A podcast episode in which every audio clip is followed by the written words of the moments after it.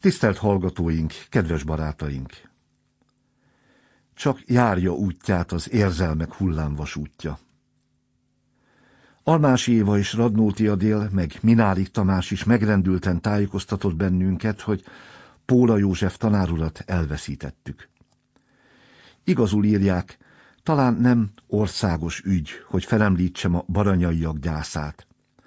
De Póla tanárulat sokan ismerték körvezetőink közül, hiszen minden pécsi siklósi táborunkban velünk volt, mint tavaly is, ügyünket támogatta, matematika tanárként igényes, szívhez, észhez szóló köszöntőket mondott. Szerette ügyünket, és szeretett minket.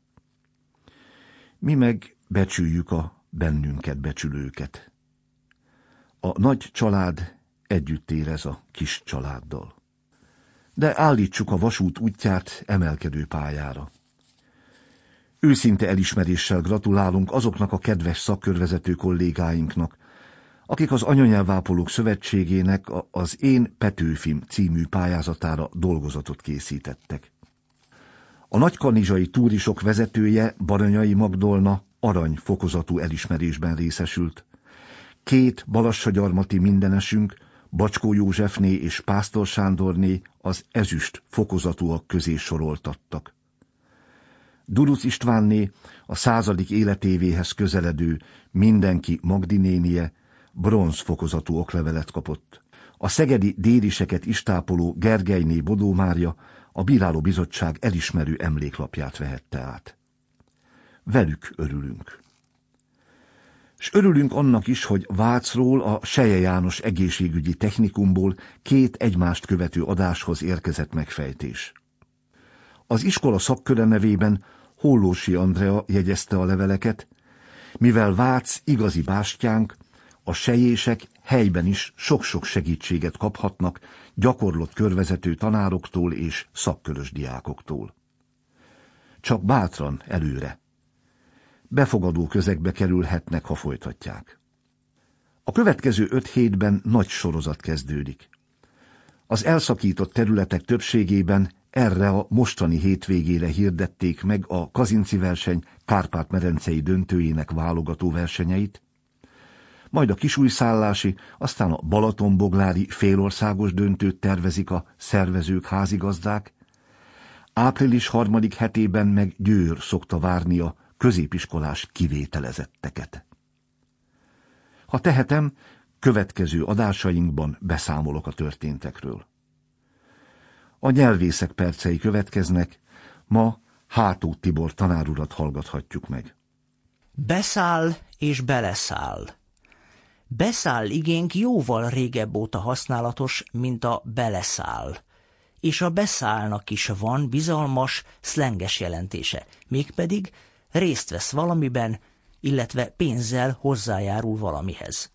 Például beszáll a játékba, beszáll a versenybe beszáll az üzletbe, a buliba, beszáll a költségekbe.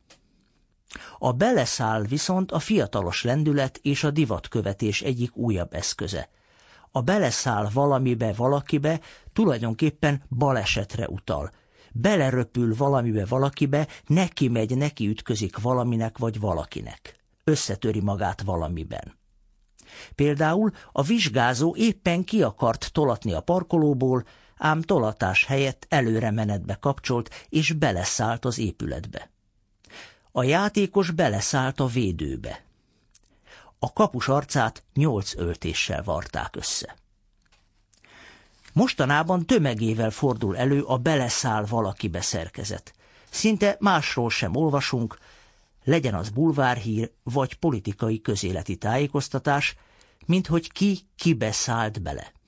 A beleszáll valakibe ilyenkor azt jelenti, szóban, nyilatkozatban, hevesen, durván, váratlanul nekiront valakinek, megtámad valakit, kirohan valaki ellen.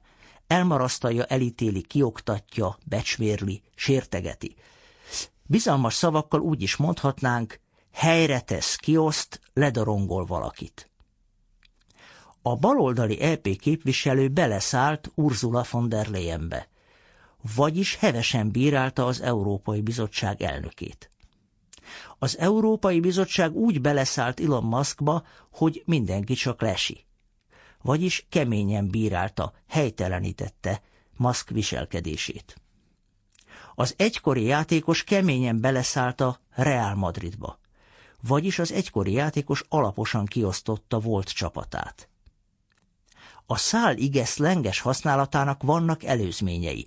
Gondoljunk a már említett beszáll valamiben mellett a kiszáll valamiből, rászáll valakire kifejezéseinkre is. A beleszáll egyeduralma még a szlenges kifejezések használóit is megtévesztheti. Ezt mindjárt két példával is szemléltethetjük. Egy politikus nyilatkozatában például ezt mondta. Ebbe az ígérgetésbe nem kívánunk beleszállni. Nyilvánvaló, hogy a beszélő a beleszállni helyett a beszállni igenévre gondolt. Azt akarta ugyanis mondani, nem akarnak részt venni az ígérgetésben, nem kívánnak abba bekapcsolódni, vagyis abba beszállni. Másik példánkban a beleáll igével keverték össze a beleszállt. Íme, a véleményvezér durván beleállt a tanárba. Ez még a szlengben is mondhatni durva lenne, hiszen beleállni csak valamibe lehet, személybe igen nehezen. Ide a beleszáll ige kellene, vagyis durván beleszállt a tanárba, azaz durván nekitámadt, megtámadta. A beleszál terjedése a sportnyelvi zsargonnak és a szlengnek a média nyelvre és a közbeszédre gyakorolt erős és akadálytalanul érvényesülő hatása mellett arra is rámutat, hogy a közéletben a nyelvi hadviselés is kíméletlen, s átlépte a kívánatos határokat. Gyakran ok nélkül is durván támadják egymást a közszereplők, közismert emberek. Jól mutatják ezt a beleszáll ige elmaradhatatlan határozói is. Alaposan, keményen, durván, brutálisan beleszállt valakibe. Bár a beleszáll ennek az erőszakos magatartásnak szemléletes kifejezője lehet, híradásban, mértékadó tájékoztatásban vagy nyilatkozatokban nem használhatjuk. Számos kifejezés közül választhatunk ez esetben is, például megtámad, nekiront, kirohan, becsmérel, és így tovább. Mielőtt rátérnék az általános iskolás korú diákok anyanyelvi napja történéseinek taglalására, néhány mondat erejéig térjünk vissza az ifjúsági anyanyelvi parlament visszhangjára. A meghívottak nagy elismeréssel szólnak a szerepet vállaló fiatalok munkájáról.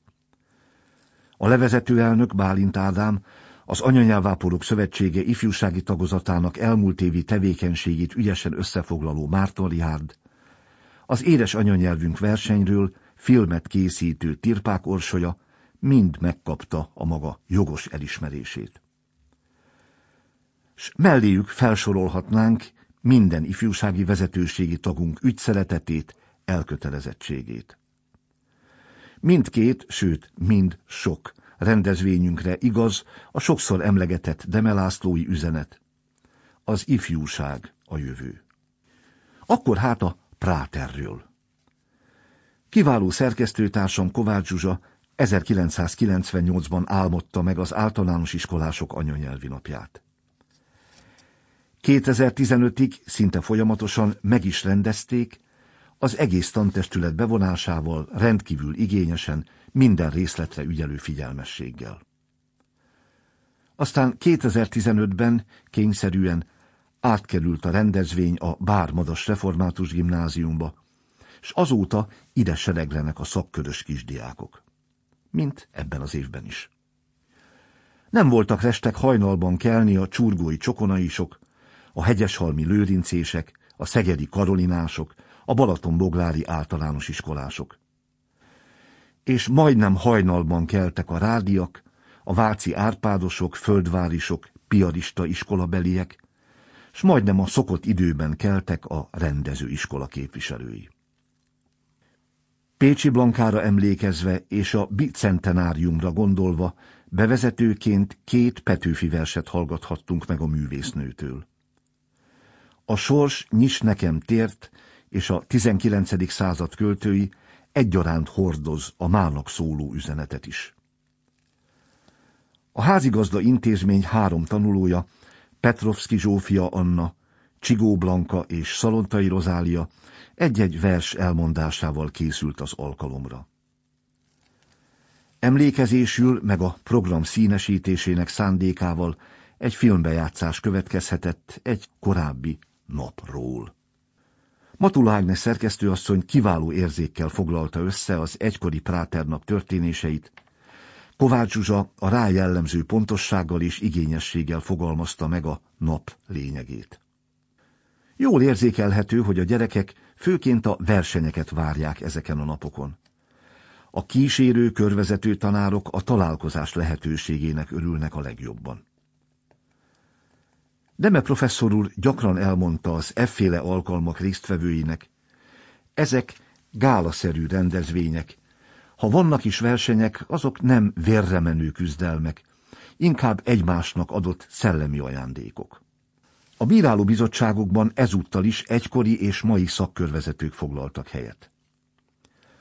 A Kazinci versenyen a Jászberényi Gömöri Árpád, a Szegedi Németné Balás Katalin és a Budapesti Keppel Gyula. A versmondó versenyen a Monori Dobosné Pecnyi Kibolya, a Gyömrői Angyal Jenőné és a Budapesti Bozó Klára. A helyesírási versenyen a budapesti Schillerné Kókai Ilona, a szegedi Rozsnyai Jenőné és a Balassagyarmati Bacskó Józsefné. A kiejtés jelölő versenyen a budapesti Kovács Zsuzsanna és a Váci Tekes Rozália, a nyelvi játékok csapatversenyén a Szent Istváni Szőcsné Antalirén, a Bátonyterenyei Oravec Lászlóné és a Miskolci Stromkóné Pozsonyi Judit. A bizottságok munkáját az Anyanyelvápolók Szövetsége ifjúsági vezetőségi tagjai segítették, Juhász Éva, Virág Evelin, Pók Márkné Seljei Dorottya, Rajzer György és Buzás Kajzer András. Örömteli, ha sok mosolygós arcot látunk egy-egy ilyen és ehhez hasonló rendezvényen. Azoknak sincs okuk szomorkodásra, akik az eredményhirdetésről oklevél és könyvjutalom nélkül távoztak. A lelkükben, a memóriájukban szép pillanatokat vihetnek magukkal. Azok biztathatják őket a folytatásra, s talán hosszabb távon a tartós velünk létre. Példaként ott vannak a körvezető tanárok, akik közül többen 20-30 év óta tartoznak ehhez a mozgalomhoz, meg életkorukat tekintve a gyerekekhez korban közelebb álló ifjúsági vezetőségi tagjaink, akiknek egyike másika két évtized óta tart velünk. Meg ékes példa Kovács Zsuzsa is, most ő következik. Előző adásunk példája így hangzik, helyes hangoztatással. Magyar Vista a középkorban az erdélyi püspökség birtoka volt. Itt bukkantak nemrég Erdély legrégibb, máig fennmaradt tető, illetve födém szerkezetére. A templom mestergerendája és az azt alátámasztó oszlop a 14. századból származik. Három egyszerű szerkezetű, nyomatéktalan mondatból álló mai példánk az erdélyi Magyar Vista település református templomáról szól. A Kalotaszegen, Kolozsvártól 14 kilométerre a Nádaspatak jobb partján elterülő Magyar Vista templomával együtt már 1291-ben az erdélyi püspökség jobbágyfaluja volt, a közeli gyaluból vezetett uradalom alá tartozott. Írott forrásokban már 1292-ben szerepel a falu neve, de templomát és papját csak az 1332. évi pápai tizedjegyzékben említik először. A Szent Péter tiszteletére szentelt templomot a 13. század második felében emelték, freskókkal valószínűleg a 14. század első és utolsó harmadában díszítették. A templomhajót 1498-ban megmagasították, a szentét boltozattal látták el. Református hitre a falu lakói a 16. század végén tértek át. A már református egyházat említő első írásos emlék 1580-ból származik. Példánk első mondata a mondatban az alany szerepét betöltő magyar vista főnévvel kezdődik. Mondjuk közepes hangsúlyjal, kapcsoljuk hozzá a névelőt. Példánkat a középerős nyomatékot igénylő időhatározó a középkorban főnév folytatja, tapad hozzá a névelő. A mondatot egy minőségjelzővel bővített birtokos szerkezet zárja.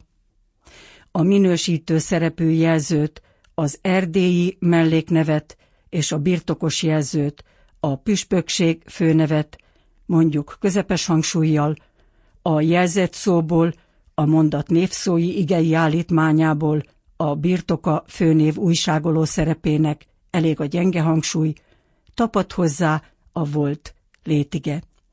A mondat végén tartsunk egy közepes szünetet. Így gondolják a Bói könyvtár Demelászló körösei, a csurgói csokonai hetedik osztályosai és a Nyíregyházi Szent Miklós tanárai. A négyszögű szentély alaprajza, a félköríves diatalív, a befalazott erekjetartó, a levéldíszes, szőlőfürtös kapu és a rozettás körablak, a templom eredeti románkori részei a 13. század második feléből maradtak fenn. A freskók az 1400 körüli időből származnak. A középkori falképek 1912-ben kerültek felszínre egy nagyobb arányú felújítás alkalmával. A faberendezések több korszakban készültek. A legkorábbi darab egy lapos faragással díszített kétüléses pad, amit a gyalui Asztalos János készített 1699-ben. Ez a mester egyetlen szignált munkája. A virágos ornamentikával és állatalakos ábrázolásokkal díszített 120 kazettából álló famennyezet különlegessége, hogy födémre van felszerelve, amit Mester Gerenda támaszt alá, és azt egy oszlop tartja fenn. Állag megóvó munkák részeként 2022-ben végzett kormeghatározással megállapították, hogy a templom faszerkezete egész Erdélyben a legrégibb, de Közép-Európában is ritkaság számba megy. Példánk második mondata egy helyhatározós szószerkezettel kezdődik. Az itt névmást mondjuk közepes hangsúlyjal, kapcsoljuk hozzá a bukkantak igei állítmányt. A nemrég határozó szó hírértéke csak gyenge hangsúlyt kíván. A mondat egy összetett jelzős szerkezettel folytatódik. Erdély legrégibb, máig fennmaradt tető, illetve födém szerkezetéről beszélünk. A birtokos jelző, az Erdély főnév és a minősítő szerepű jelző, a legrégibb melléknév kapjon egy-egy középerős nyomatékot. A két jelző és a halmozott mondatrészes jelzett szó közé egy rövid szünetpárral körülhatárolt közbevetés ékelődik be. A máig főnevet és a fennmaradt melléknév égenevet az átlagosnál gyorsabb beszédtempóval, mondjuk egyaránt közepes hangsúlyjal. Mindkét jelzett szó az összetett szóból a tető előtag, amihez tapad az illetve kötőszó, és a födém szerkezetére főnév is kapjon középerős nyomatékot. A mondat végén tartsunk egy közepes szünetet. Ehhez hasonlóan jelölték a monori jag különcései, Hutkai Dánielné Mikóházáról és Bátki Zsuzsa Sopronból. A fák évgyűrűi alapján végzett kormeghatározási módszerrel 15 fa mintát elemeztek. Vizsgálták a templomhajó hosszában középen futó mestergerendát és az azt alátámasztó faoszlopot is. Megállapították, hogy a két fa minta egykorú, azok feltehetően az 1329-30-as év telén kivágott fából származnak. Az oszlop alapjául szolgáló tölgy ekkor 180 éves volt. Ez a vizsgálati módszer nem csak a kor meghatározást teszi lehetővé, hanem az építési időt is megállapítja. Ennek alapján kimondható, hogy a templomhajó 1330-ban épült, és még abban az évben be is fették. A ma álló 1655-ben készült tetőszerkezetben néhány elem megmaradt a korai szerkezetből.